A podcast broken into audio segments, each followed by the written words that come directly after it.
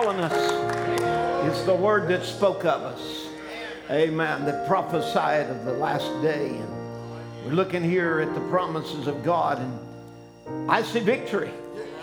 Amen. And I'm looking for complete and total deliverance.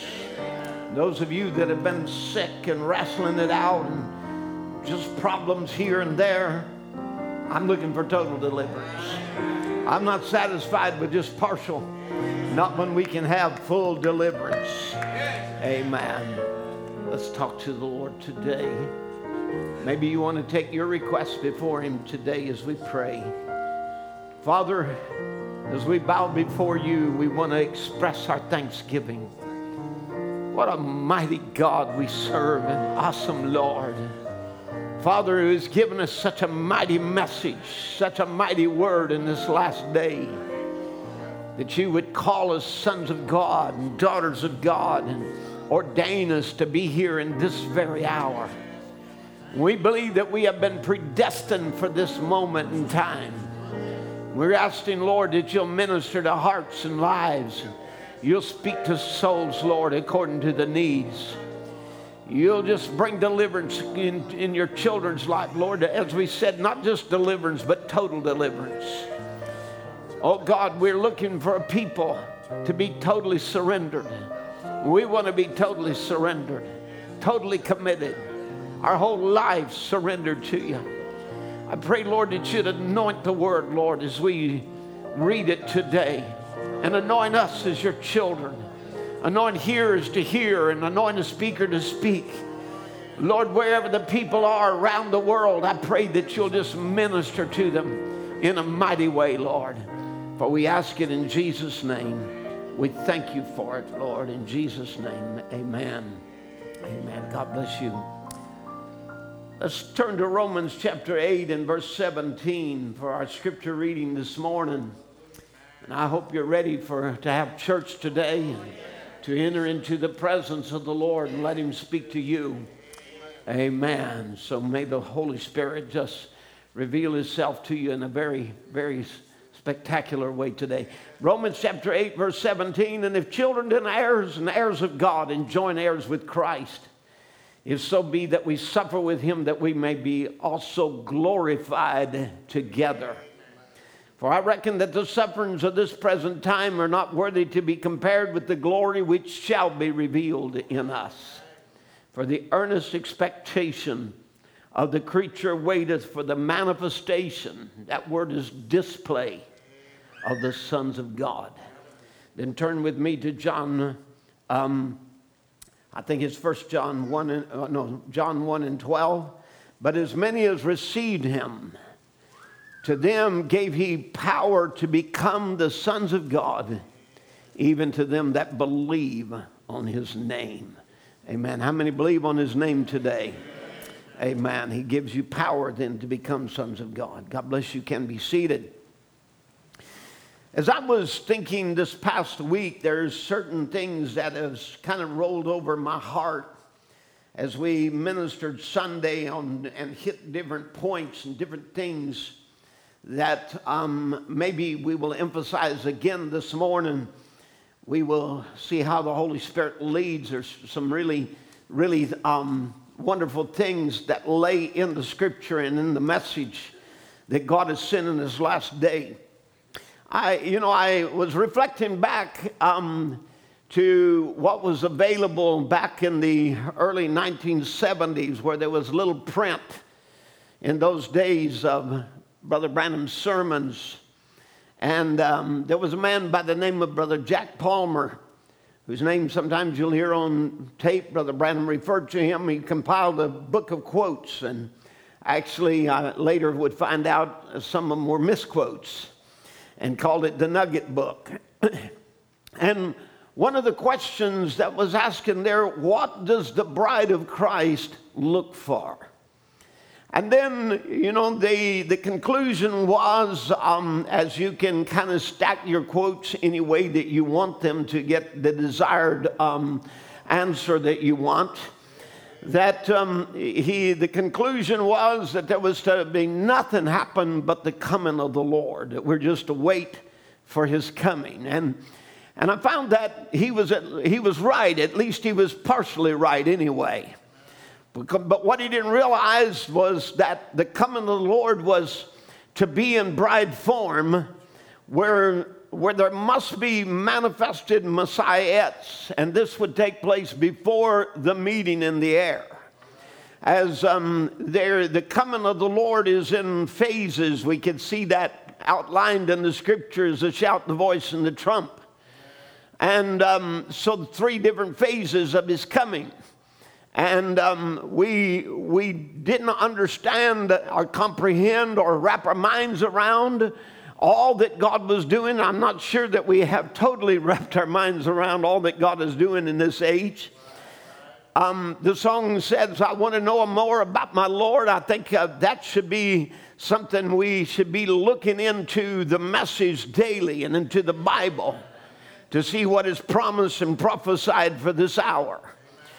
Um, but nevertheless, um, you know, there, there were three different phases that would come, and, and there would be the word coming to a prophet. And of course, that is the coming of Christ. And then there would be the, the bride coming of Christ, which would be the word made manifest in a body of believers. And then finally and ultimately, and what we still look and long for, is the groom coming of Christ where we will meet the Lord in the air. But all of this is part of his coming. It was very necessary for God to send a message of restoration, to send his word in this generation, to open it back up where that we could understand um, what had been lost down to the ages. And so it is very important for the word then to be revealed to a prophet because that's God's only way of revealing his word. And it wouldn't be a new word, but it would be a restoration or an uncovering or to, uh, another look back into the scripture as um, the, um, the dust and the dirt of, that have been covered by fragments of man's ideas down to the ages had covered up the truths of God's word and, and God would he would reveal his secrets to his servants the prophets. And um, there would be a, a, restoration of that word. And then of course um, many of us who were in that era of time we thought because we had the word the message was come we was already ready for the coming of the lord. And so therefore you know it was it, we were ready, we were prepared because we had the message, and we didn't realize that it had to take on flesh.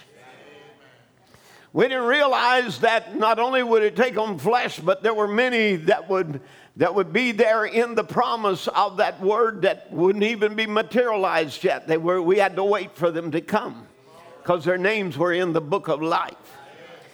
And, and of course, um, you know, then, then we, we, um, uh, we look there in that era of time as, as we have reflected back um, in, the, in the sermons that we preached on is there hope for revival? And you know go wake jesus and how that you know we, we've let christ or let the faith and, and the word of promise just kind of grow dormant in our lives. And the church has settled down just content to argue out the message as we sail along the way and, you know, debate this part or talk about this great event or that event of the past.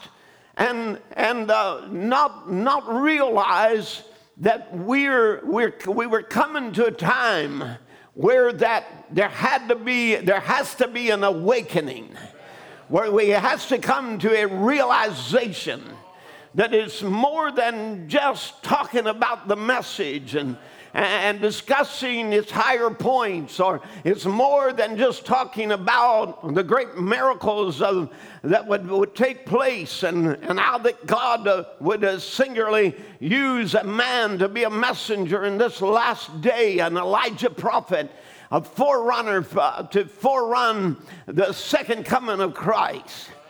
We didn't even realize that not only is he was he the forerunner of that meeting in the air, but he was also the forerunner of the bride coming of Christ. That he would that he would point to a word-born bride, even as John the Baptist pointed to the groom when he came.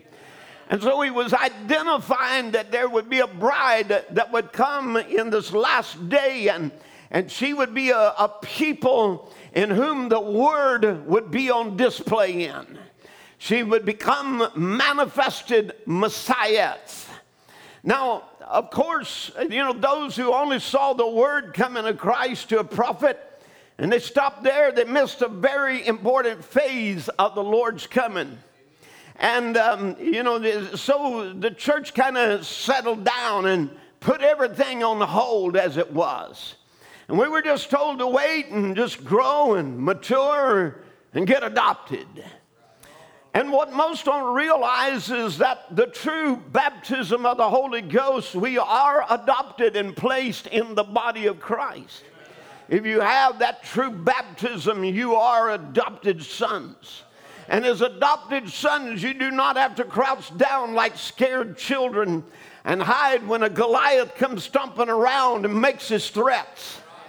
We know that even a little slingshot of faith that we, we have played with as since as children that some pass off as just a child's toy or, or something very elementary or thought is something not very deep.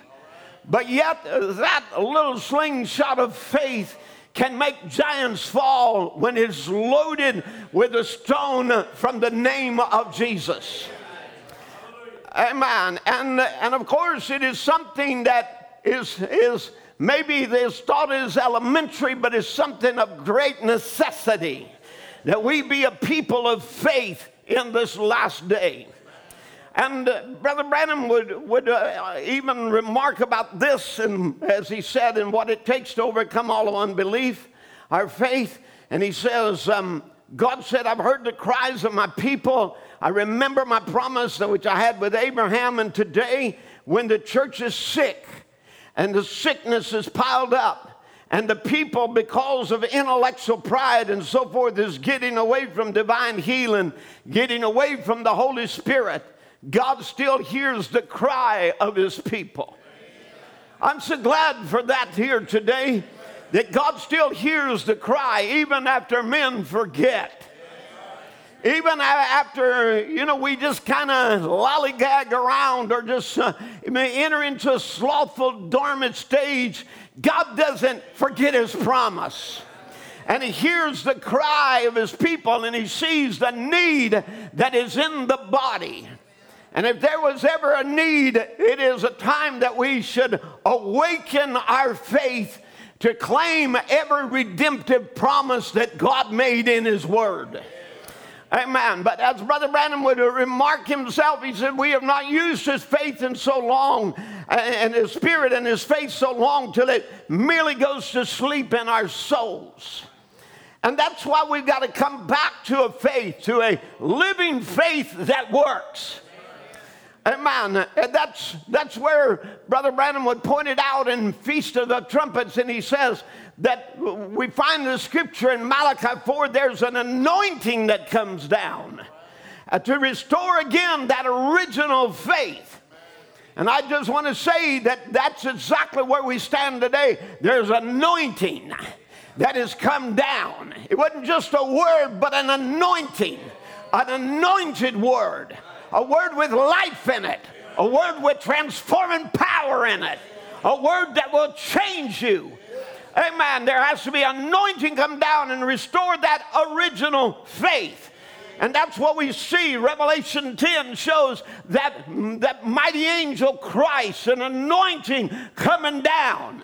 You say it wasn't an anointing. It was an anointing. It was not a physical return of Christ. It was an anointing coming down to anoint a, a word in this day and some messiahs who will take that word and press it down toward the end time. Now, here we are in this time, you know, but you know, even even now we stand and we're we've been in a in a really, really serious time as we've entered into 2020. You know, and it's, it's, a, it's, a, it's a struggling time, it's a difficult time for many that is in the world. I think you could agree with that. Amen. And, and you know, I, I just shared this little, little uh, thing with someone, with several people. You know, Brother Joe preached on impossible math. And, uh, and then someone said, but if 2020 was a math problem, if you're going down a river at two miles an hour and your canoe loses a wheel, how much pancake mix would you need to reshingle your roof? You see, it's been one of those kinds of a year, you know, every kind of thought, every kind of mixed up idea everything to try to, to scatter men's faith and to keep their faith from the promises of the Word of God. And everything to try to, to do it. But it's in those moments that we, as sons of God, can exercise our faith. That we can put the faith that we have been taught to work. Amen. And, and many of us, even in this building today, we have met with the thing that was feared and we have risen above it. Amen. That our faith has conquered it. Amen. I think of Brother Kenny, Sister Jeannie today that, that are home and, and they're recovering, they're on the mend. I just want to tell them again your faith, your faith has had an opportunity to go to work and you see it working. Amen. This, this is exactly where we stand in this day. It's a troublesome time, but it's a day where faith has to be fine tuned. And we've got to know how to use faith in this hour. Even Brother Branham would tell us uh, in his, in his uh, discernment that he would, that God would gift him with and it would tell them who they were and where they come from and what their situation was. And it made them know that God knows, that there's a God present. Amen. That God had to be there and that He could be touched with their feelings. Right? Amen. But, but he said, you know, many of them will stand before me, and he says, they think their faith is way up here. But he said they hadn't got faith. And they, you know, they're saying they got faith, but it isn't up here. It's like it's like tuning a string on an instrument. When it comes up and coincides with this up here, and then things are ready. It's got to come up and coincide with the word. And any demon that's got that person bound has got to turn loose when that kind of faith comes. That was the whole purpose of God sending a prophet in our generation was to tune our faith. Amen. To make it tighter. To bring it to where it is saying every time you strum it, Jesus Christ, the same yesterday, today, and forever. Not a people whose faith is out of tune, but a people whose faith matches the word. Whatever the word said, they believe it and it demonstrates it. Amen. Now, again, this is what he would say I'm catching your spirit. I'm trying to get your spirit where it's caught and, and, and ca- uh, I can catch it and then tune that spirit. He, he didn't use the word tune in there, but he said, I'll catch that spirit. And he says, There's something hindering them and laying in the way, and one little shadow will vibrate it away. And, and then he said, then he said, there was a little lady standing on the platform a moment ago, and he says, here's a little inside something. I was catching her spirit. And he said, and when you're projecting, when he got her, her spirit to hold steady, and then would, would uh, project to her your very thought, and you change her thinking and get her centered on Christ you know, you know again, this is the whole problem with sickness and, and problem with, with uh, diseases is because your, your thoughts are centered on, will I ever be well again? The pain that I'm feeling, the situation at hand, what the doctor says, even what Miss Google says. You know, it's, it's all on, on that. And Brother Branham would take and by a gift center the person's mind on Christ. Amen. Change her way of thinking. Said she can't change herself. She's in a world. She's in a canoe and, a, and she sprung a wheel. And, and you know, how much pancake mix will it take to fix the roof? It's just scattered from here to there, from here to there. But if you can ever get them centered on Christ, amen, not a Christ of the past, not a Christ who walked the shores of Galilee, but a Christ that is here, that is present, that's a healer, that's a deliverer, that there's nothing too hard for our Lord. Amen. That he can change situations. Remember, that's what he had to do with Sarah. He came and called her name and told her of a promise. And she was doubting, and he had to pull her thoughts back to the, the word. And she, he pointed back to himself and he said, Is there anything that is too hard for the Lord? And that's the whole thing when we can get centered back on Christ again. Amen. That He is God, that He's the same today, that He's here present among us. Amen. There's no sin that can stand in front of that. There's no sickness, there's no disease, there's no problem can stand in front of that. When you get them centered on Christ, the devil has to go. Amen. And that's why preaching on faith is so necessary. And that's why I'm pounding service after service to change your thinking and get it centered on Christ. Amen. Now, Brother Branham talked about a, a woman that, uh, you know, went to see a young girl. She actually was um, in her mid 30s and was teaching college, and she met a psychiatrist, and she'd never smoked or drank or. Uh, and all her life, she's a fine girl. Her parents were Christians, and her father a doctor, and she gave her life to, the, to Christ at a, a, a young stage. But this man began to work on her, and he began to be began to work on her thinking. Now, I want you to stop and think a minute because this is where we are today. You know, it's here, there. They got you where you don't know what to believe. Amen. I mean, every, every kind of, of opinion, every kind of thought. The president's got one, his opposing party's got another, and the CDC's got another, and, and everybody's got their own thought, and weekly it changes and they got people's mind in a whirl. Amen. But do you see, this, this is what the world wants to do to you get your mind in a whirl. Exactly right. Oh, is it really wrong to cut your hair? Is it really wrong to paint your face? Is it really wrong? Oh, can't you have a couple of beers and still be a Christian?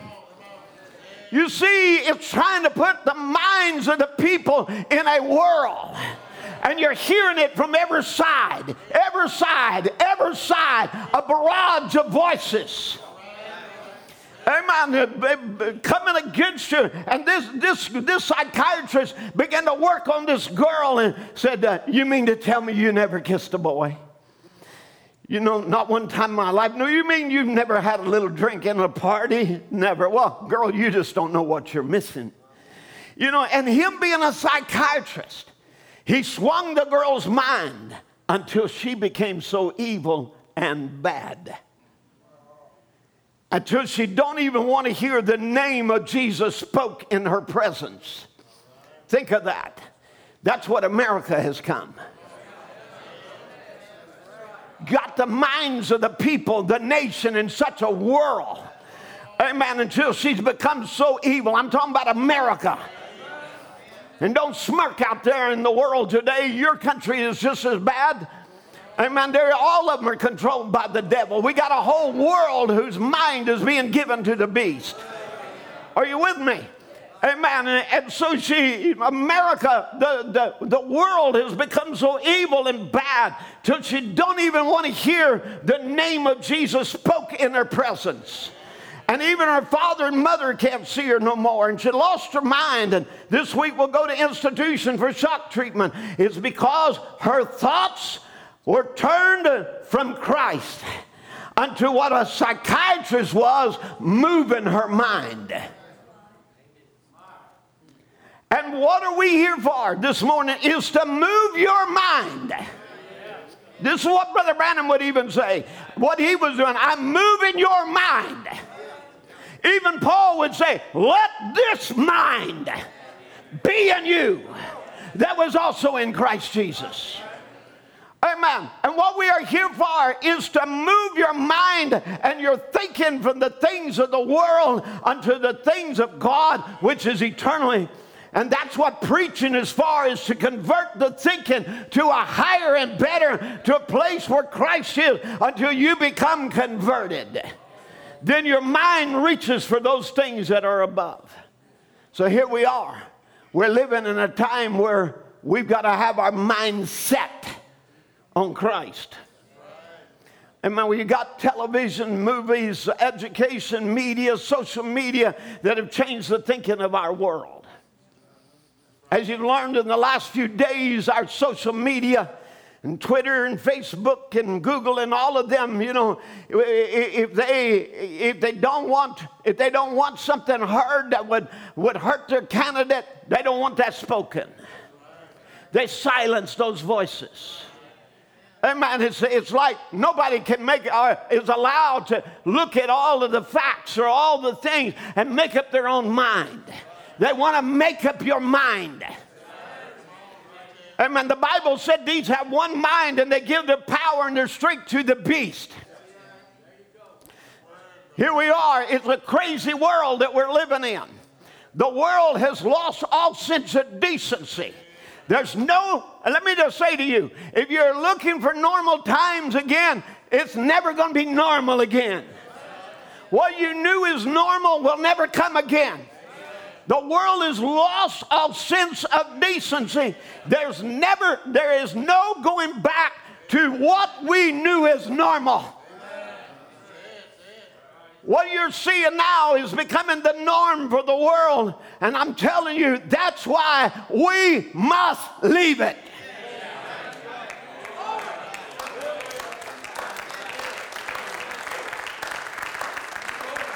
We must leave it. Amen. Listen, the Bible said, as it was in the days of Noah, in Genesis 6 and 5, and God saw the wickedness of man was great on the earth, and that every imagination of the thoughts of his heart was only evil continually. Certainly, that describes again our day. Amen. The Bible said in that time there were great men and men of renown great sciences that came up. And we're living in a day where that, that education has reached its height and, and science has reached its glory and all these other things. And men are now men of renown. Are you with me? Amen. But uh, you see, what does it produce? These men of renown, what are they producing? An age of wickedness an age where, where the wickedness of man is great on the earth and every imagination of the thoughts of his heart on evil continually. You know, you cannot read a news article, whether it's conservative or whether it's the other. It doesn't matter if it's a conservative news site or whether it's a liberal news site. They've got expletives, you know, with, with, uh, where they don't leave nothing really to your imaginations few uh, you know asterisks there to block out a few letters as if that makes any difference things that would have never been said but it swung the minds of men until they're on evil continually Amen. But I want you to remember in the days of Noah, there was not only Noah representing the church who found grace in the sight of the Lord and went through the flood of tribulation, but uh, and passed over into a new land of the uh, of um, uh, to a new earth. But I, I, want you to know that in that same time, while men were choosing women such as they desired, there was a man who walked with God. There was a man who was also a man of renown. The world didn't call him a man of renown, but he's a man of renown. In fact, it doesn't matter. The names of those men of renown are not even known today, but this man's name is still known.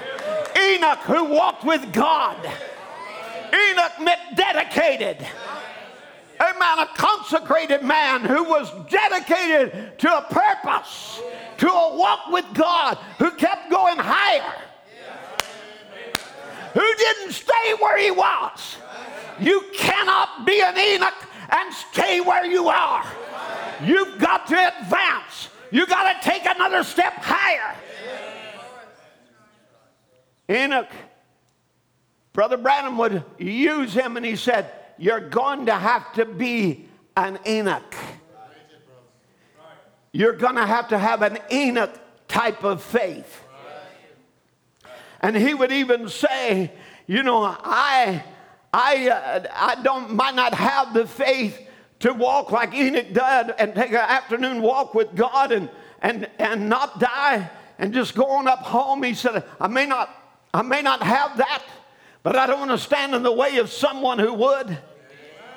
Amen. He kept saying, I don't want to trip up or stand in the way of someone who does have that kind of faith because he said it's the kind of faith we're going to have to have. We will be who are alive and remain at the coming of the Lord shall be changed in a moment, in a twinkling of an eye, and caught up together with the resurrected dead to meet the Lord in the air and forever be with him. This would make Brother Branham cry out as he come to the end of his time and he's and he, he would he would say this and just once more, Lord, Lord, years I've wanted to see this happen. Maybe it will. Just once more, Lord. One more great move of the Spirit. One more time, Lord, and the church might receive rapture and faith to go in. Amen. My, certainly, as we look at it, as he, and he would say in the message token, I'm looking for a time of the break forth of the Spirit of God in these last days that we're now living in for another surge of the Holy Spirit into the church, a rapture in faith, for a rapture in faith just before it comes. And everything is setting straight in order for that. I believe we received the rapturing message. I believe we have rapture and revelation amen, that the word has been revealed. But at the same time, you know, there, there's still, we still must have our faith tuned to move up another notch. Amen. Until that we are beating in step with the word that is prophesied for this hour. Oh my. Now, Brother Branham would talk about this and why Christ speak. And, and he would say, you know, I, I, he said, I think anyone, um, any boy, girl, man, or woman, uh, you know, an intellectual that have an intellectual conception of what they think the word is, they can never have a full foundation until they've met that light that brings the word to reality. And I said that the, I think the church in its practice, no matter how intellectual and fundamental it might be, that church cannot strive until the supernatural is made known among that people and they see it. Something they can talk to that will talk back to them that vindicates this written word. You know, Moses heard that. Amen. He had heard that already. The word was there, it was written in the word that, that uh, Abraham, your, your people will sojourn in a strange land. And but after 400 years, I will bring them out. I can't bring them into it now because the iniquity of the Amorite is not yet full. You see, they had to reach a certain level until God would be justified to drive them off that land. Is that right? Sin would have to reach a certain height. And God has, also had to let it wait until this last age where sin reaches a certain height until God is justified to call it an end and take a people in a rapture and send tribulation on the earth. Amen. But Moses, you know, he he he there was was called out by God because God had written in the word, but it's not enough for God to write it in the word. You know, it's not enough just to write it in the Word, it's got to be quickened. Amen. God's also wrote it in the Word that after seven church ages, I will call a bride out. And I'll bring it to an end. And I'll pour judgment out upon the earth. Now, Moses knew all of this intellectually. The seed that was born in him was laying in his heart, and he tried through his intellectual experience with the word to try to deliver the children of Israel. And he knew it was the time, and he believed that he was the man. He, you know, that the scriptures had said that they'd already been there 400 years, and it was now time. He could look and he said, But the Bible, the Word, what he told Abraham is now come to pass. We've been here 400 years. Amen. We have been at that time. And, and we, we have, we have blocked time along until we're here. And yet, I was born a, a, strange child, and, and my mother and dad said there was a light that accompanied me my birth, and, and all of the things that took place. And they knew I was a special child, and, and I've been raised up and trained, and I'll take this training and I'll deliver the children of Israel Amen. but it didn't work. It was only intellectual. That's why we've got to take what we have received and heard intellectually and have it quickened to us. Amen. We, we know we have lived a time out also. Come on. You know, the, the Bible didn't say after 400 years for us, but He did leave symbols in the scripture, right?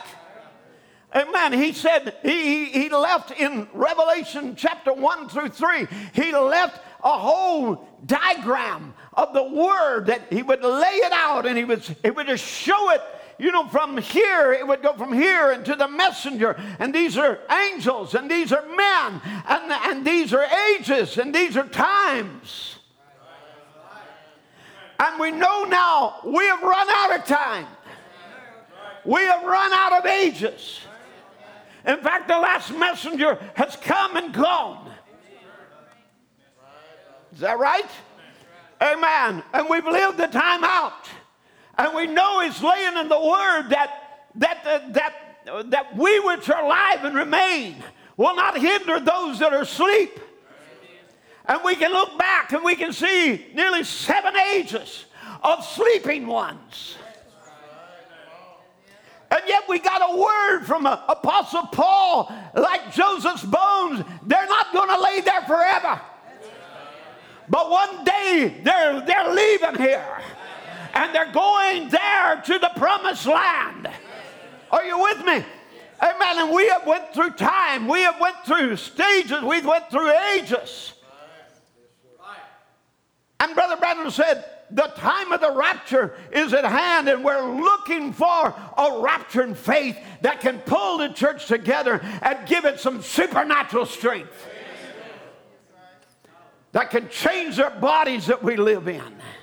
When we see a God that can raise the dead off the floor and out of the yard and bring him back to life again and present him before us. When we see a God who can take a cancer that's eat a man to his shadow and raise him up to a strong, healthy man, that ought to give rapture and faith to the people. Amen. The things we've been seeing happening of healings and deliverance, even things that God has allowed you to, to overcome and defeat a very wicked disease. And we don't know. We, you know, we don't know. We may have to face it again. Six months later, three months later, here it come again. And here it come again. And here it come again. We don't know. Amen. But we have seen what God's done. And it's an hour that we should be holding a clear deed in our hands of a token, the Holy Ghost, that the debt has been paid, and wave that in the face of Satan.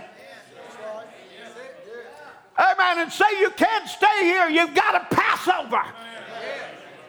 Amen. It ought to give rapture and faith to the people that when the light flashes from the sky and the trumpet sound and the body of Christ will be quickly gathered together and changed in a moment and taken in the heavens.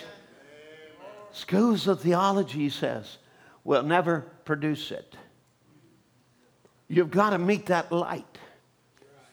And I just want to say, all the schools of and the halls of message theology and training will never produce it either. You got to meet that light. You got to find that something. He would talk about and illustrate. He said, you know, if you if, about the loss of your senses, if you bound them up. You know, you take a bandage and bandage the eyes of children, the eyes become weak. They're never used. The thought was if you bind up those senses, you know, uh, long enough and enough generations pass, you'd have people who were blind, born blind and unable to see. And Brother Branham would say if you don't use your senses, they become dormant. They won't act at all. Now, I'm just going to say, irregardless if that is true of the natural, it is sure true of the spiritual. You bind faith, you bind visions, you bind tongues and interpretation, you bind prophecies. It won't take two generations and they will become dormant and non existent.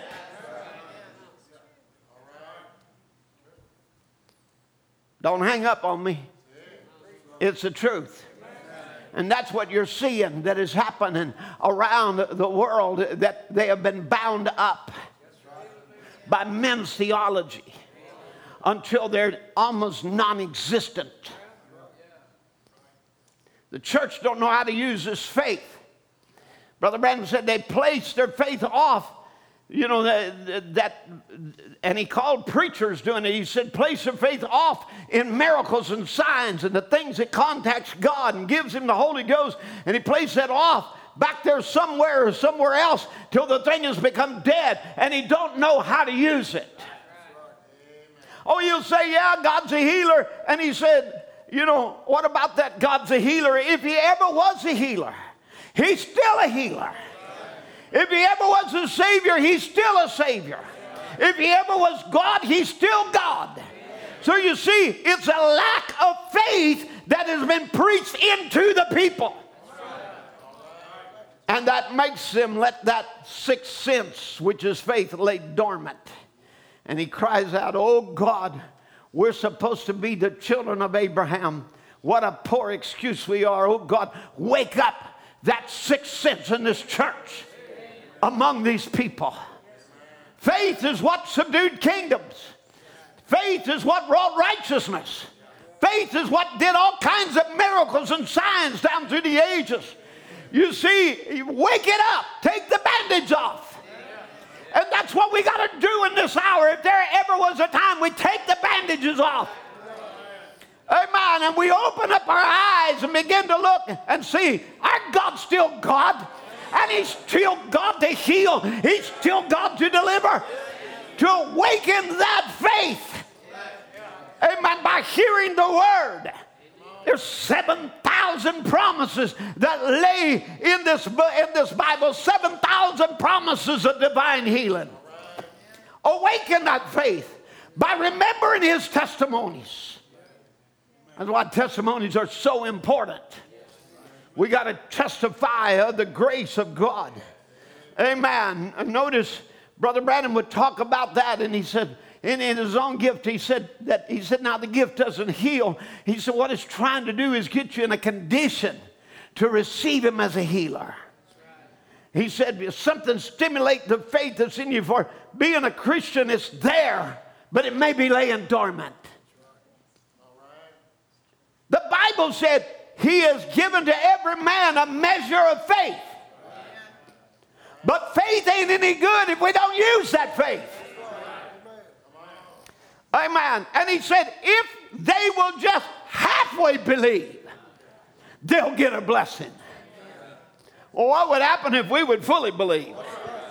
We'll get a blessing just by halfway believing, what would we get if we fully believe? I say God tuned the strings of our faith. I say God awakened that faith within us. Amen. It laid in past generations. It laid in Lois. It laid over here in Eunice. But it's also in thee. And don't be timid to use it. It's an hour to use faith like we've never used faith. Amen. For sons of God to be on display. Manifested messiahs. Brother Branham would say in Revelation, book of symbols, God is waiting and trying and pressing to get at the mystery of God revealed in His church. That's what's holding back the coming of the Lord now. In the great millennium is a supernatural power that really lays dormant in the church. Potentials are there. The potentials are there. This is why he would say in the message, Pardon, why we ought to be a a million miles up the road. Jesus is waiting on the church to get ready. His bride has made herself ready. We got the potentials. The Holy Spirit is here. God is here. The power to heal the sick, the power to do all things that Christ did. I've seen it demonstrated myself by the Holy Spirit. So the potentials are here. But he said, What is holding us back? What God is waiting for us is to get away from is our traditions and come back under the blood of his sons Jesus Christ and, and become the church of the living God. How many is ready to be the church? I mean, the church that the gates of hell will not prevail against it. Amen. The church that is an overcoming church, that is his body. Amen. Oh my, the Bible said in Romans uh, 8 14, for as many are led by the Spirit of God, they are the sons of God. For you have not received the spirit of bondage again to fear, but you've received the spirit of adoption, whereby we cry, Abba, Father. The Holy Spirit is the spirit of adoption. It is the baptism of the Spirit of Jesus that makes us recognize that we are the sons of God. And all creation is waiting on us to recognize and act in our position as we sit with Christ with authority and power. Now, thinking of that, Brother Branham would talk about it like, you know, the germ of natural life germinizes from father to father to father to father. And he said, so in such a way is the life of Christ. He said that's the reason God uses the spirit of Elijah five times. It's the handing down. So he would hand it down, you know, from Elijah to Elisha, from Elisha to John the Baptist, to John the Baptist to Elijah the prophet in this day, Brother Branham, and then right on down to um, Israel and, as the final time that the spirit of Elijah comes. So he said it's a handing down. And he said, it just as your natural life and traits is handed down from the natural breeding of your father, so is the Spirit of God that was predestinated before the foundation of the world. And when the entire Word of God, incomplete, was headed up in a human body called Jesus Christ, in there, God made me pay for my sins in there. Hallelujah. You look at the crucifix up there when Jesus died, you were in Him. And there's a handing down of righteousness. Amen. That comes to everyone that is born of him. Amen. And he said, when he rose, he raised me up with him in the resurrection. And now we are seated with him with power and authority over every devil Oh, if you could only believe what God has given. Amen. But if you're not seated there, you don't have it. And if you are seated there and don't believe and afraid to move, you'll never use it. But if you're seated there, you will use it, for you're ordained to do what you're to do. A handing down. Amen. And if God is present, they're supernatural. If it's Jehovah God, if God's presence, they're supernatural. Romans 8 19 says, For the earnest expectation of the creature waiteth for the display, the manifestations of the sons of God, the display of sons, the demonstration of sons. In Christ the mystery, Brother Branham would, would talk about this. And he said, You know, today, he said that in the last days, men will become lovers of pleasures, the Apostle Paul said. Truce breakers and false accusers and high minded and heady, despisers of those that are good, having a form of godliness, denying the power thereof. And he said, Of this sort lead silly women led away with divers lust, with shorts and bobbed hair, everything else, led away with divers lust, never able to come to the knowledge of the truth. And these men resisted it as Jannes and Jambres withstood Moses, able to produce a church, produce a group of people, but their folly will be made known when Jesus takes his bride and sets her up here and says, This is her. And away he goes with her. Remember, their folly has got to come known. Are you with me? Amen. And he said it will happen when Jesus takes his bride and lifts her up, puts her on display. Amen. And, and sets her up and say, This is her. And away he goes with her. I'll tell you what, we're here on the greatest display of sons of God that there ever was. Don't you forget, don't you forget, we're not Elijah. But every time God sends an Elijah, there's an Elisha who follows. Come on. I'm not talking about another man, I'm talking about a group of people. When Jesus was here, come on. The great prophet, what was it? A double portion was sent back to the church. More than this shall you do. Amen. We have seen the display of God's supernatural power. I'll tell you, you ain't seen nothing yet. Amen. We're here on the very brink of the display of sons of God where God will make their folly known of all the impersonators, all the mockers, all the scorners, all the heady, the high minded. Hallelujah. And he'll take a bride up and say, This is her away he'll go with her.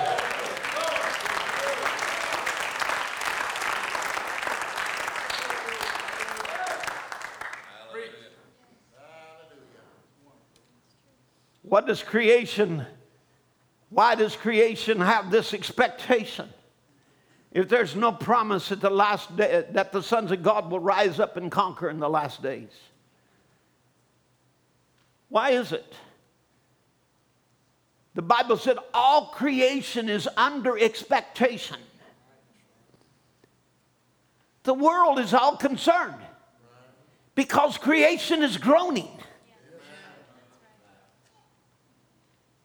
It's, it's, it's, you know, they, they're looking at it and, and the scientists are saying, and, and they're counter science. And, and again, you know, you don't know whether you're putting pancakes on the roof because you know everybody's got their idea. And everything else is as the, the, minerals are depleted from the earth and dug out of it and the oil and the, and the fumes and the gases and the dying and, and the, the world that we're living in. Nature is groaning. And the very reason they're travailing is they're crying for sons of god you know, they, these tree huggers think that the earth is crying for them to save it.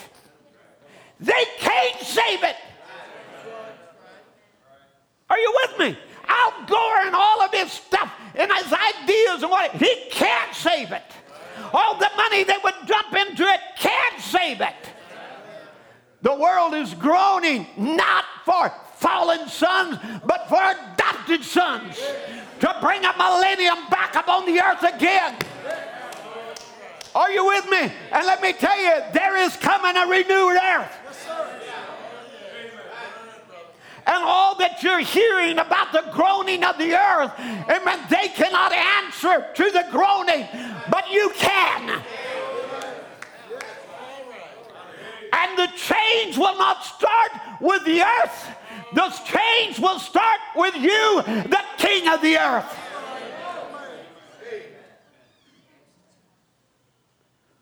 When man fell, the earth fell with him. So the only way for the earth to rise again is for the king to come back into his place. And we're right on the brink of it. Let me tell you something. There is future for this earth. There may not be future for cosmos, the world, but there is future for this earth. Satan cannot destroy it. He can contaminate it, but he can't destroy it. Amen. We're, we're going to have a, a thousand years of Eden upon the earth. And after that, a new heavens and a new earth and it won't be a new heavens or a new earth in the sense of uh, a, brand new one, something that didn't exist before, but it'll be the same one turned inside out and sin eradicated and unbelief and all the scars of it taken away until the whole heavens will catch on with a fervent heat, but the earth will live on and on and on and on. Because she's in the thoughts of God as you are in the thoughts of God. And look at this body that you're laying in and living in of earth. Let me tell you, it may look like it's groaning, it may look like it's decaying, but Satan can never destroy it. Hallelujah. Even if it goes down in the ground, it will rise again. He can plague it with sickness, but it'll be healed again. And we're here on the brink of the greatest healing campaign that there's ever been, where we be changed from mortal to immortality.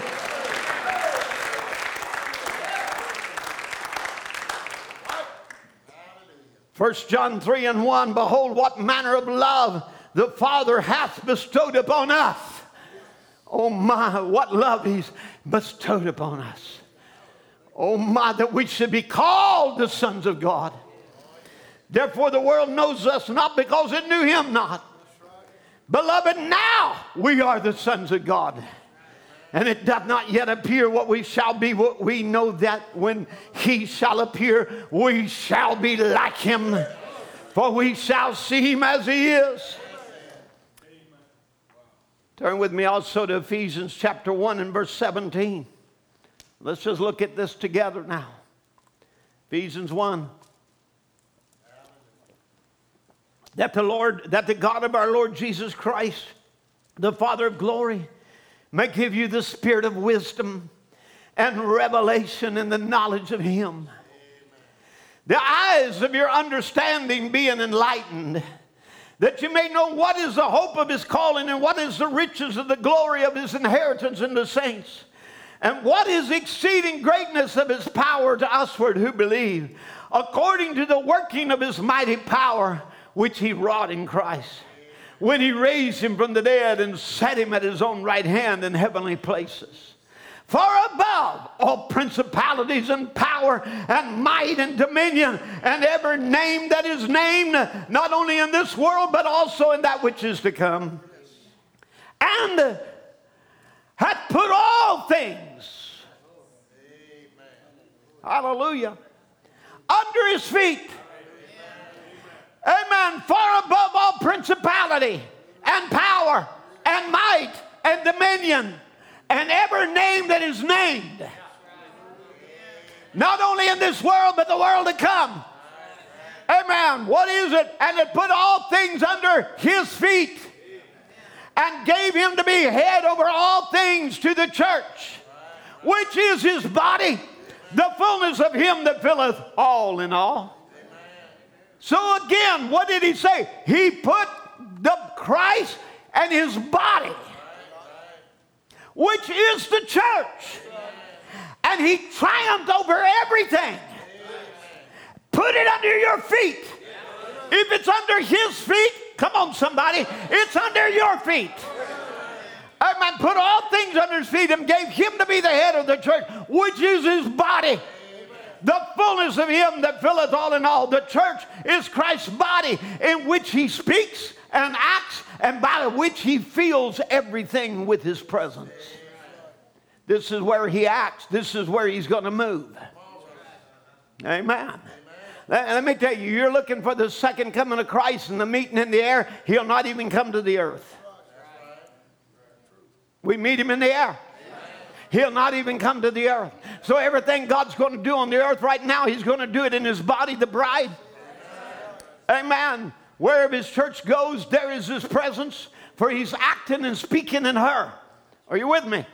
Amen. When she can overcome her creeds, Brother Branham said, and the world that's drawn her in there, she'll come back to being the bride of Jesus Christ, Mrs. Jesus Christ.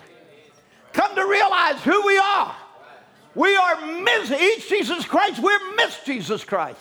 As Brother Branham would say, Mr. Jesus and Miss Jesus. He says Elijah and Elisha. Hallelujah. I'm telling you, there's an Elisha people here upon the earth. Amen. That God will do a double portion. People worried about us impersonating Brother Branham. Forget about impersonating Brother Branham. You know, we are the we are the Elisha to the Elijah Jesus Christ. Received a double portion of his spirit. Amen. As he poured out himself in the message, a token.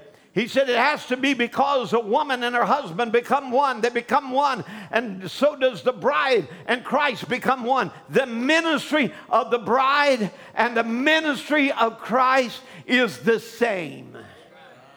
That was so good, I'm going to repeat it. Amen. The ministry of the bride and the ministry of Christ is the same.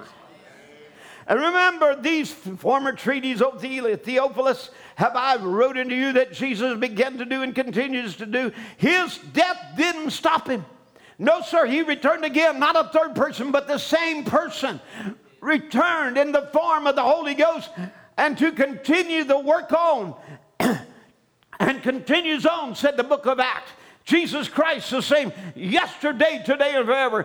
That's the token. That's the sign. Now, so you see, that's why that's why we need to be in that place of revival where that our faith is tuned and awaken our faith again to the reality of God and why God has called you in this day.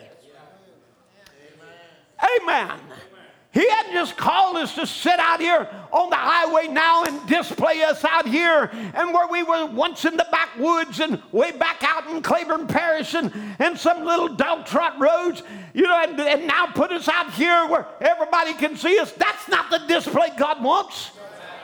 God wants a pride, a people who is called by his name, who does the works of Jesus Christ. Amen. That they are anointed messiahs Amen. He's the great light. They are little lights. Amen. They are anointed ones. Christ means the anointed one. And if a church is anointed by the Messiah Spirit, it becomes a lesser but still a Messiah. Amen. Because it's His light reflecting His power. People wonder, well, where is the pillar of fire? Well, where do you think it's supposed to be? Some people can only find it at the grave of Brother Branham. That's the only place they've ever seen it. Hello. Amen. I, I you know, I, you know, the, the, the Holy Spirit is everywhere. Perhaps he passes by there sometimes. I don't know. But that's no vindication. The pillar of fire is not with a tomb. The pillar of fire is with the people. Are you with me? And the angel of the covenant, Brother Branham said, that pillar of fire, he said, if I die this very night, now that pillar of fire has nothing to do with me. I'm just a man. That pillar of fire is in the church. Not only with me, it's in every one of you, it's in all of us. Hallelujah. Amen. This is where he said he was baptized with the Holy Ghost and fire. Every person in the upper room received a tongue of fire, a portion of that pillar of fire. You say, well, where is the pillar of fire? It's in the church. Not in the building, in the church, in his people. Amen. And the paradox, Brother Branham said, again, the pillar of fire is identified scientifically by reaction, by its character. Everything else is the same as it was when it was dwelling in the body of God's only begotten Son. So does it dwell in the body of His adopted sons for the last day. Hallelujah. The pillar of fire dwells, it lives in the adopted sons for the last days. Now, you want to know where the pillar of fire is? It's in every Holy Ghost filled person. Amen. Amen. It's the Son of Man being revealed in bride body. Amen. Again, go wake Jesus. Brother Branham said, uh, You know, I believe his earthly ministry has never ceased because he's in his people now. So think about that. The earthly ministry of Jesus still goes on. It's in his people. This is why he would say it is, it is under your feet.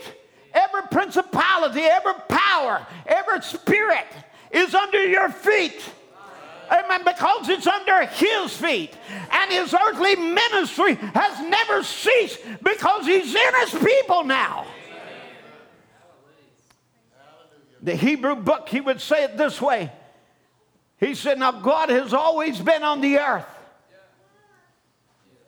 God has never left the earth.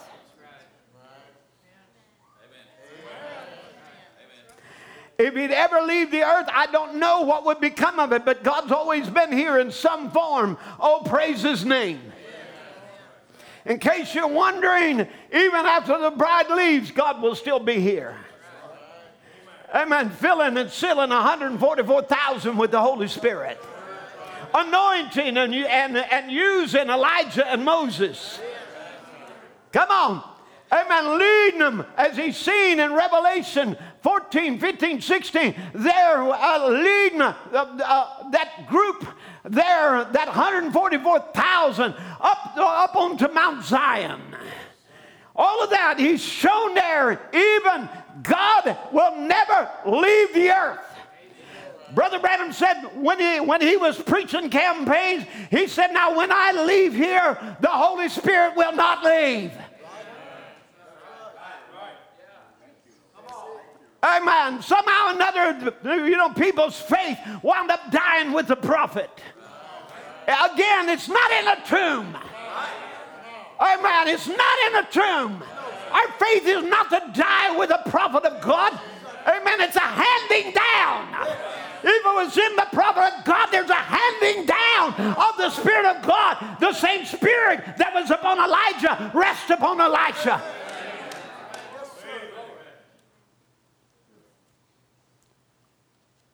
He said he was with the children in the wilderness, coming out of Egypt in the form of a light.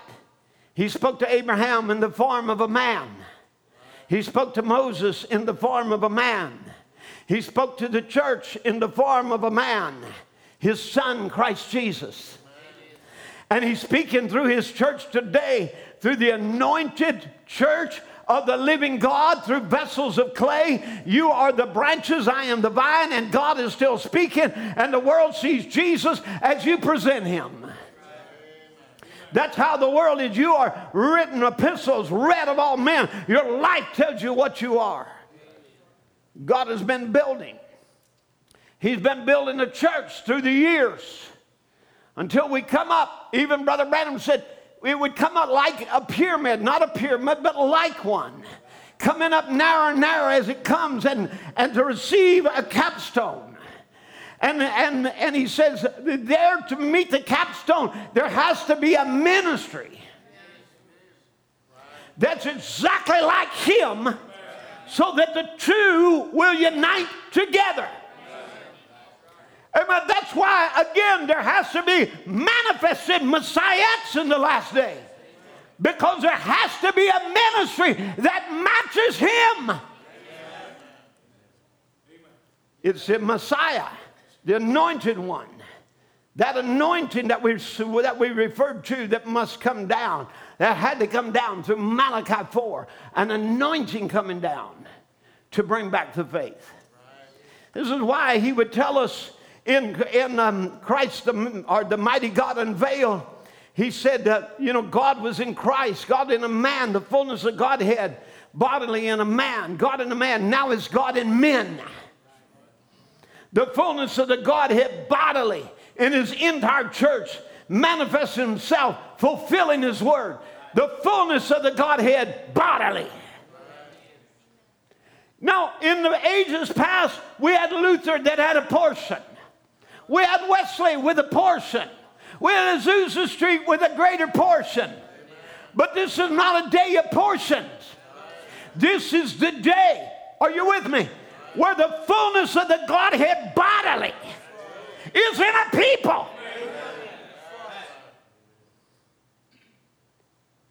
Now, he's not here just as a portion of his spirit. He's not here just as a dead hopeless theology. He's here in his fullness. Amen. Brother Branham would talk about that, and he said he would first reveal himself in Christ, the fullness of the Godhead bodily, and then to bring that fullness of the Godhead body into a people. This is God's plan. It's the handing down. This is why I would say God expressed in Jesus Christ, who is both Father, Son, and Holy Ghost, the fullness of the Godhead bodily. But now the complete fullness of the Godhead bodily dwells in His church, the preeminence. And that all that God was, He poured into Christ, and all that Christ was, was poured into the church, the believers. Amen.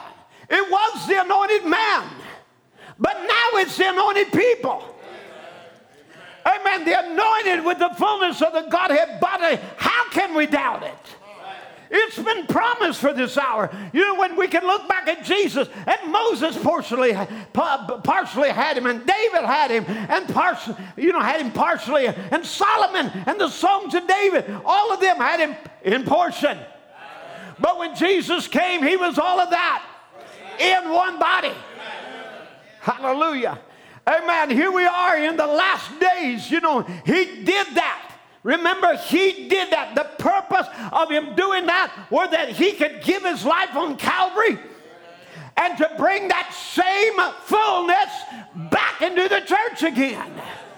Amen. Where that Luther had him in portion, Wesley had him in portion, others had him in portion. Now the fullness of the Godhead bodily has been poured out into a people for the last day for messiahs to be on display. Are we at the time?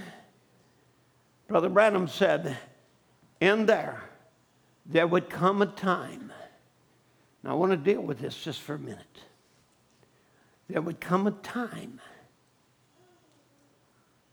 when he could express himself in the fullness of his Godhead deity through his church have the preeminence in this church. What? Oh my, the anointed man, now the anointed people, oh my, to bring back what? The anointed bride and bridegroom. Anointed by what? Accepting what Eve turned down and Adam. Coming back with the anointing of the word because he said, My word is spirit. And anointed with the word. What Eve turned down, he comes back. And we accept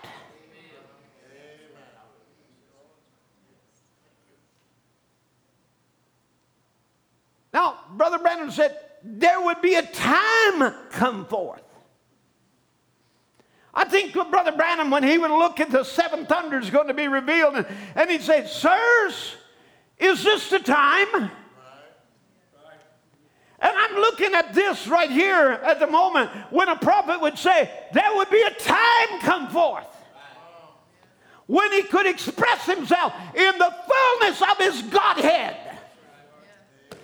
Oh God, can't these message preachers say you can't express him in the fullness of his Godhead and de- deny the Holy Ghost, deny the power of God, deny divine healing? just turn it into a cold, hopeless theology. You can't do it. There is a time that has come forth where that he would express himself in the fullness of his Godhead. I say, sirs, is this the time? Is this the hour? Well, if we're not, who is? If it's not the hour, when is it? If it's not the age, when will it come? Somebody help me. We're out of ages. We're out of messages. We're out of prophets. I'm talking about messenger, church age messengers. We're out. We, we've reached the end. And we, we, there has to come a time for that he can express himself in the fullness of his Godhead bodily deity through his church. Have the preeminence. Hmm. Oh my, I'm in the middle of something right here. Oh, God help me today. The anointed man, now the anointed people. To bring back the anointed bride and bridegroom. Uh, Anointed by what? Accepting what Eve turned down. Did that go over your head? What did Eve turn down? She turned down the opportunity to bring forth a spoken word child to become impregnated by the word. And she chose labor and childbearing and sorrow. Come on, instead. Read the Bible. You know what happened. Through the choice that she made when she turned down the opportunity. Amen. Yes, yes, she had, she, she had she was made out of the soil. Yes, she was made of the dust of the earth. Yes, she but she was the highest of all of the cattle of the field, the fowl of the air. She had dominion. And she was more, she was more than dust. She had a soul. And that soul was in the presence of God and, and could bring heaven down on the earth. And a millennial condition was there on the earth. The lion laid down by the lamb. Nothing hurt or destroyed in all my holy mountain. Amen.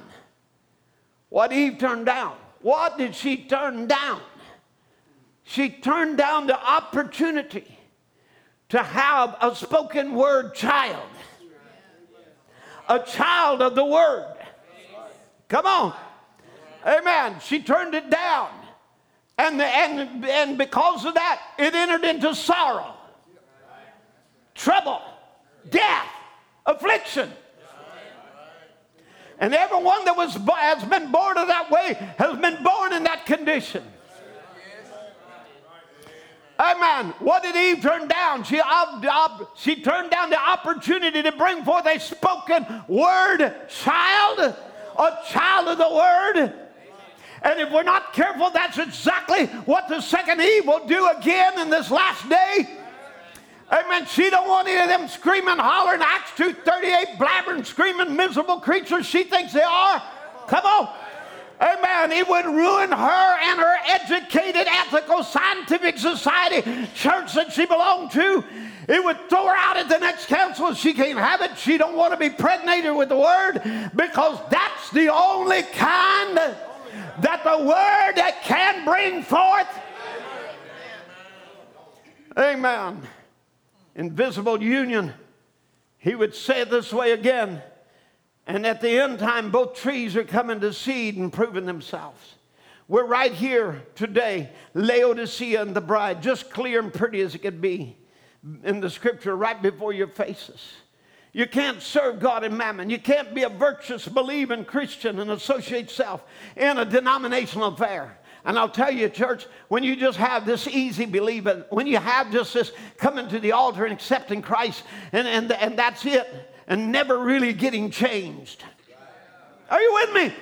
It's a denominational affair. Amen. And he says, you can't do it at the same time. One's got to be dead, let the other live.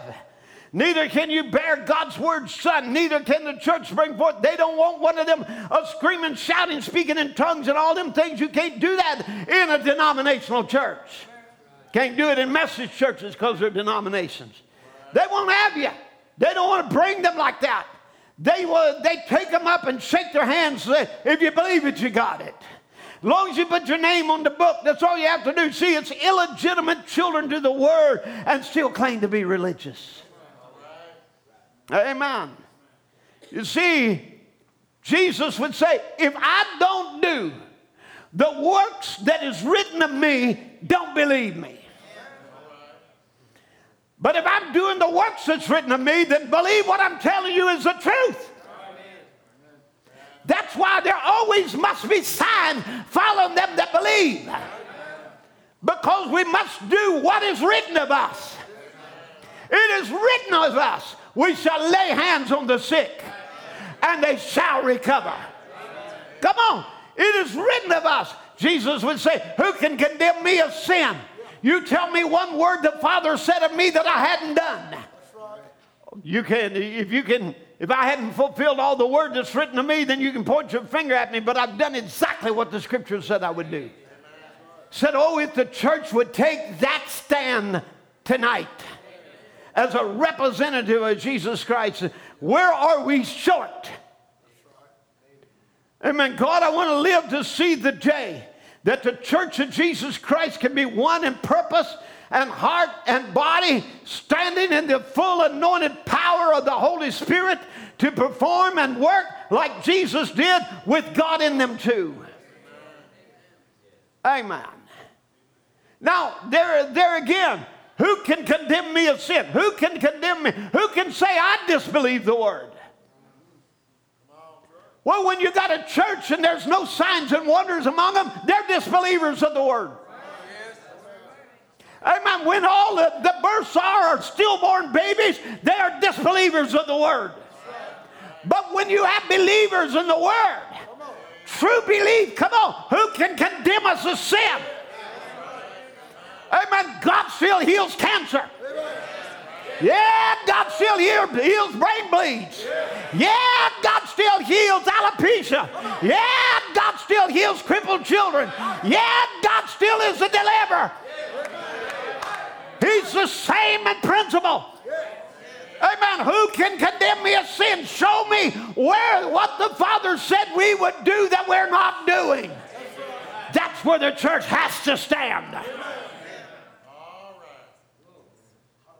Because in this day, we can't just claim to be messiahs. We must be messiahs on display. A bride that he will say, This is her. And the way he lifts her up and the way he goes with her. Let me find a stopping place. But I want you to look at your life and see if he's doing the works that he promised he would do. The works of Christ, of course, is not just miracles and healings.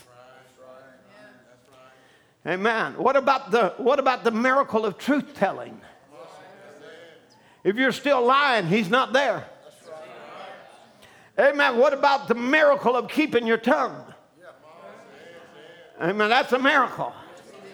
You know, if you're still cheating and stealing, he's not there. If you're still in porn, Jesus not in your ship. You went off without him. Amen. You might, have, you, you might have met him down at the altar and talked to him a little bit. You didn't take him with you. Amen. What about the miracle of never drinking or smoking or doping again? Amen. I, you know, I, You know, we, we again, we have those trying to destroy the faith. And it's not being preached. I know we got preachers that tell you, yeah, you know, you're, you're bright and you, you just grow out of it. But these, you just grow out of these sins. They're lying to you. Amen. They're false representation of the message. Amen. All you don't have to listen but a few tapes, and you'll know that that teaching, that kind of teaching, is an absolute lie. Amen. It's no different what's taught in the denomination somewhere. It denies the power of the gospel that will enable you to live an overcoming life. Let me tell you, this gospel works. It ain't just a charismatic religion, you know, of a tongue or a prophecy and something comes to pass once in a while or a healing or a miracle. Once it's more than that. It's a life that is changed.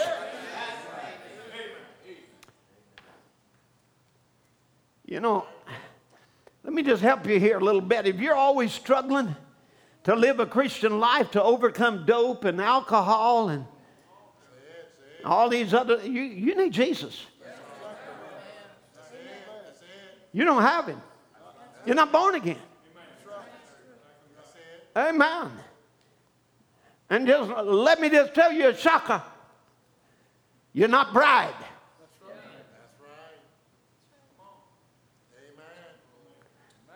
I'd have whipped some people's head off and spin them around. But some of the people need a head spun around. I saw an old silent film of Laurel and Hardy years ago, a silent film. It was on 16 millimeters, how far back it was. And they went into some ritzy place, and one of them knocked over a statue. And, you know, it scared him because they were supposed to be moving a piano, and it was an expensive place, and they ain't never seen, and they were all goggle eyed. And they looked over this statue and touched it, and it fell over, and the head fell off. And so the guy grabbed it, and he, he puts it back on, but he sets it on backwards. The other guy, he's coming along behind him some steps later from one room to the other. And they're looking at this marvelous place and so ritzy and everything else. And he sees that statue there with its head on backwards, and he goes,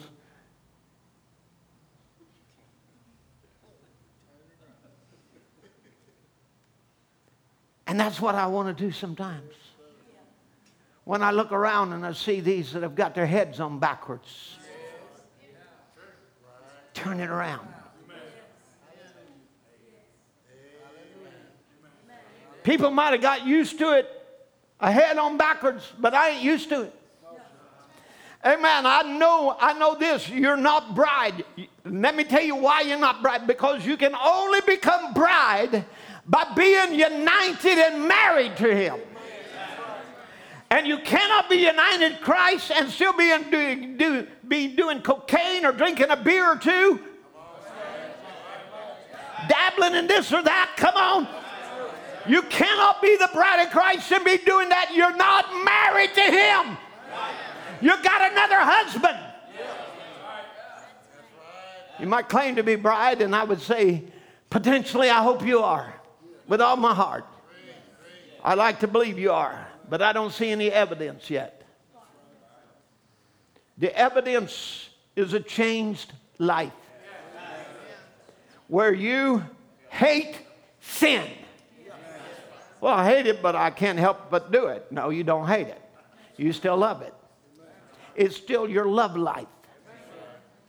Although you might claim to hate the way you are, and maybe even say, I hate that. I hate that cocaine. I hate that alcohol. I hate that tobacco. I hate that those drugs. I hate that you know that porn. I, but the truth of it is, you still love it. You're still its slave. It's still your master. And you might protest, but I love Jesus. Perhaps so. But you love sin more. It's still your master. You can't serve two masters. You'll love one and hate the other. Come on. Of course, you would never say you hate Jesus, but you just love him less. And here's the truth of the matter you don't know Jesus. You might know of his word, but you don't know him. You might know of some of his truths, but you don't know Jesus. To know Jesus is to know of his power to save and deliver. Amen. Now, I'm not saying there's no hope for you. I'm telling you that your only hope is Jesus. Amen. You'll never find Jesus by digging until you find some preacher that'll comfort you. Amen. And by telling you you're a bride and that God will never lose you, that you're predestinated and you'll be okay. The truth is, you're not bride and you're not okay and you're lost. And the only way for you to come bride is to die to sin, or sin nature is dead, and you're born again, a new creation, a brand new species. And that's who I'm talking about, the bride of Christ. She's a brand new species. She's born again. That's why she can believe. So, well, where will I find Jesus? Well, will I find him at the altar? Maybe, maybe not. Will I find him at my pew? Maybe, maybe not. Well, will I find him there when I'm driving down the car one day? Maybe, maybe not. Well, where are you going to find Jesus? When you get rid of your stinking pride and you realize, I must get to Jesus. When you realize you're a dying man and you're grasping for straws, and these straws come from false preachers, and they ain't saving me. Finding Jesus comes only through repentance by turning from sin and being born again, and your old man is dead. Sorry, until that happens, you're not bride. But you can be. But you got to let go of the other lovers first.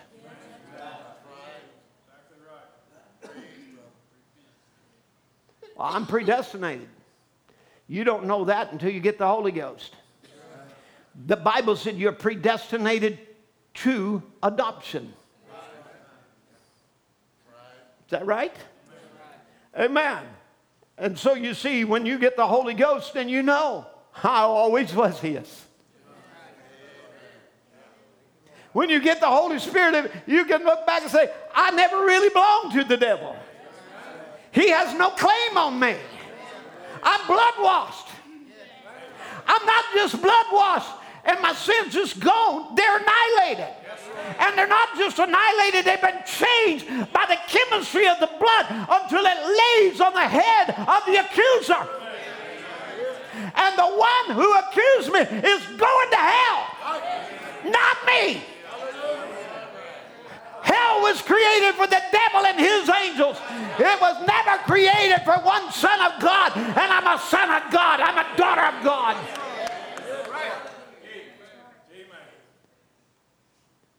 It's a positive token. It's not a hope so religion. The Bible said that he that's born of God does not commit sin, for he cannot sin, for the seed of God remains in him. And how can he sin when a sinless God is in him? When he's when a sinless God, he's in a sinless God, how can he sin? No matter what he's done, the blood's covered him. He is a new creature now. His desires and ambitions is of heaven. That's what you want to find out. Where are your desires? Amen. Where is, what is your ambitions? Amen. What is your heart set upon? Amen. His desires and ambition is heaven because he's changed from a cocklebur to a wheat. His desires aren't the same as it once was, and he displays it. You say, Oh, I believe that, and you're still sinning? Nah, you're deceived. It can't display nothing but the token. Oh, yeah. Well, I'll tell you what, Brother Tim, this body is mine. And I can, I can do what I want to with it. I want you to remember, He also created your body.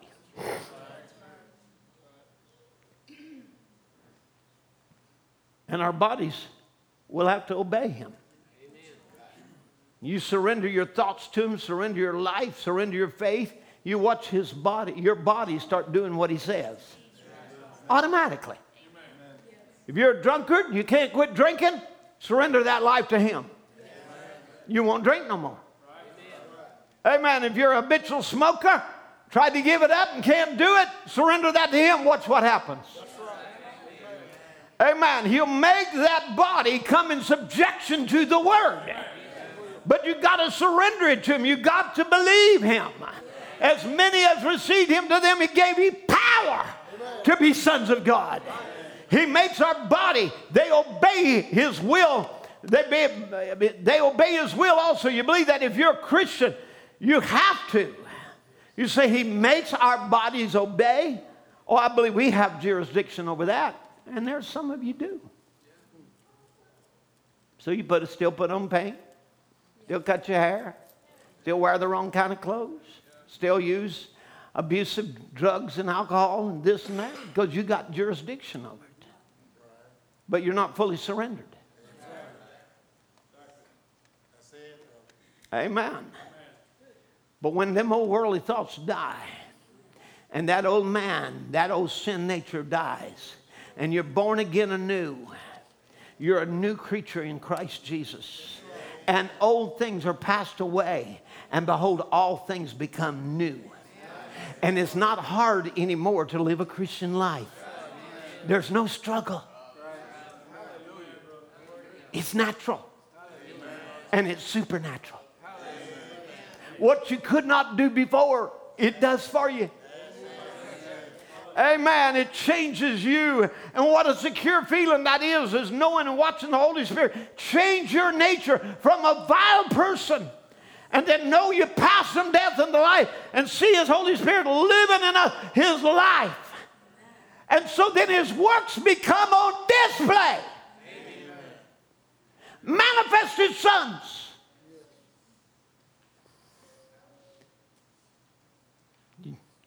Your little sisters, you men, all of us, we walk down the streets displaying Amen. the gospel of Jesus Christ. Amen. Amen. Displaying the gospel of Jesus Christ. It's lived out of our lives. It's manifest.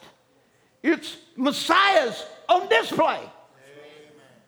No, not, not just, oh, we all, we healed the sick. We did this. We had a miracle here. You know, that. no, our lives are displaying his character.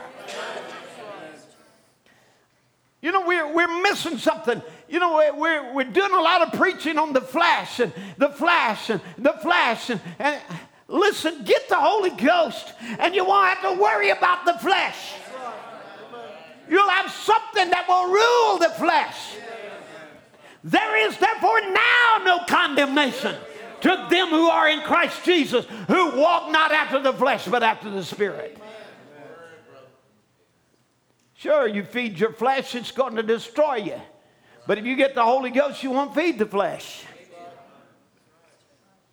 You'll walk in the Spirit. It'll teach you and guide you and lead you into all truths. That's why Brother Branham said we find there's something missing in our churches. It's the power of Christ. Starts on the very elementary level. We got to live right first. It's not a bunch of do's and don'ts. It's about a nature change. You know, you no more have to tell Christians anymore, don't, don't do this and don't do that and don't do that any more than walking out and looking at an apple tree and saying, don't you never bear any pears. You never have to tell that apple tree, don't bear pears. You're an apple tree.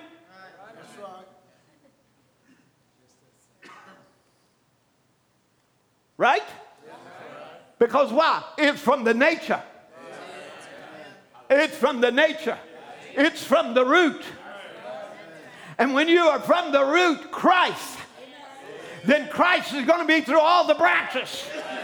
Then these signs shall follow them that believe. Hallelujah. Then they'll live overcoming lives. And then there will be that power that is in the church. Brother Branham said, We're missing something.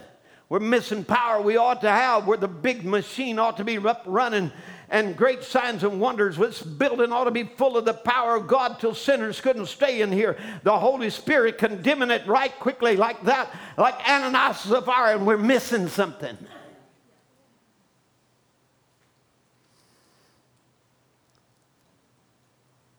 Then he say, Where are we short?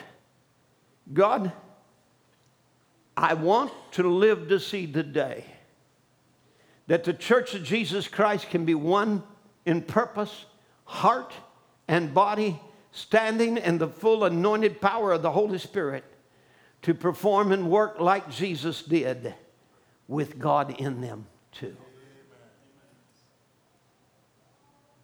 Too often we're still preaching reformation instead of restoration. Pastors are trying to reform the church, and she can't be reformed without making just another denominational child. Denominational children still have to be reformed by constant preaching against the sins of the flesh. If you ever get that man or woman converted, you don't have to worry about the deeds of the flesh. Amen. What God is uh, uh wants, He wants sons of God with power. And that power starts with your flesh. Bringing it subject. Bring it to the obedience to the will of Christ. Listen, when, when man sinned, he yielded his members to Satan to sin with. Right? In other words, his hands, his feet, his eyes, his mouth, his mouth that never spoke guile, was never dishonest. He yielded that to Satan, and now he begins to speak that. Now he begins to behave in ways that he would have never done as a son of God. Because why? Sin nature had taken hold. But when you're born again, you're a new creature in Christ. And sin nature has no more dominion. Sin does not have dominion over you, it does not reign over your body. You reign over sin. And you bring that body subject to the Word of God. Now you are members work righteousness.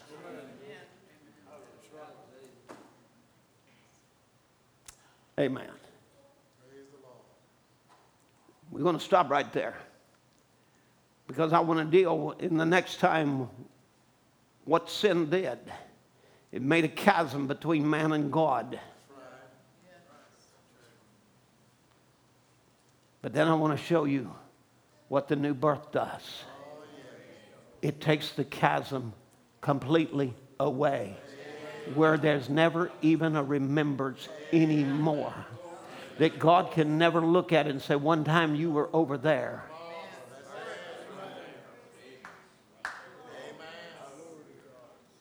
And you don't ever have to worry about falling in the chasm again because it's gone forever.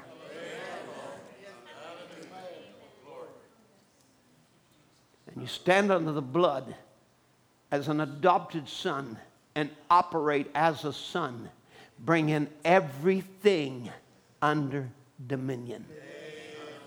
Sin, unbelief,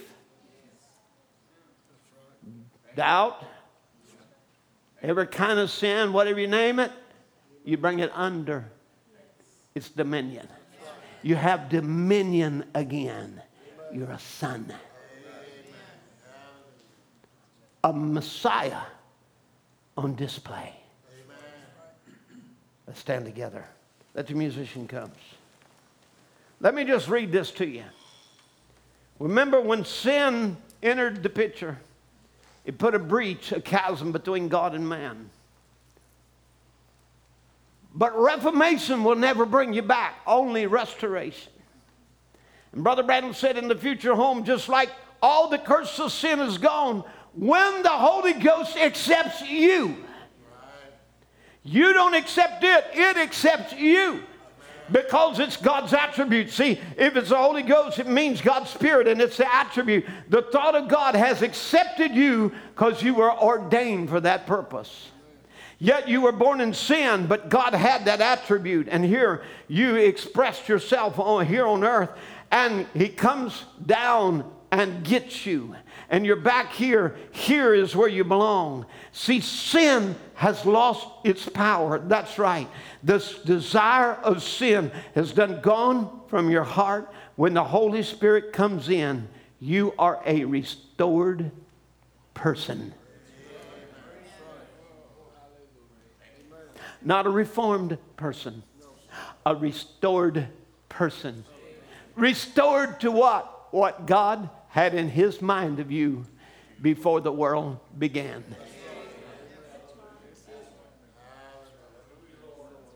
A restored person. That's where we're standing.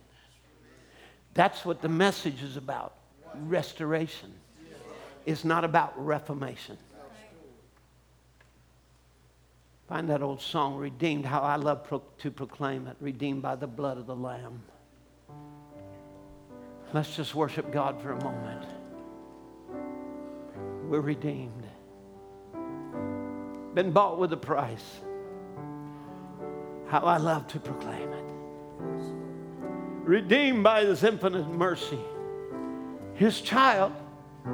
He might lose me. No his child, and forever I am. No going back, no falling away, no more disgrace, no shame on me. And I got a token, the Holy Ghost, that says every debt against me was paid and my deed is cleared.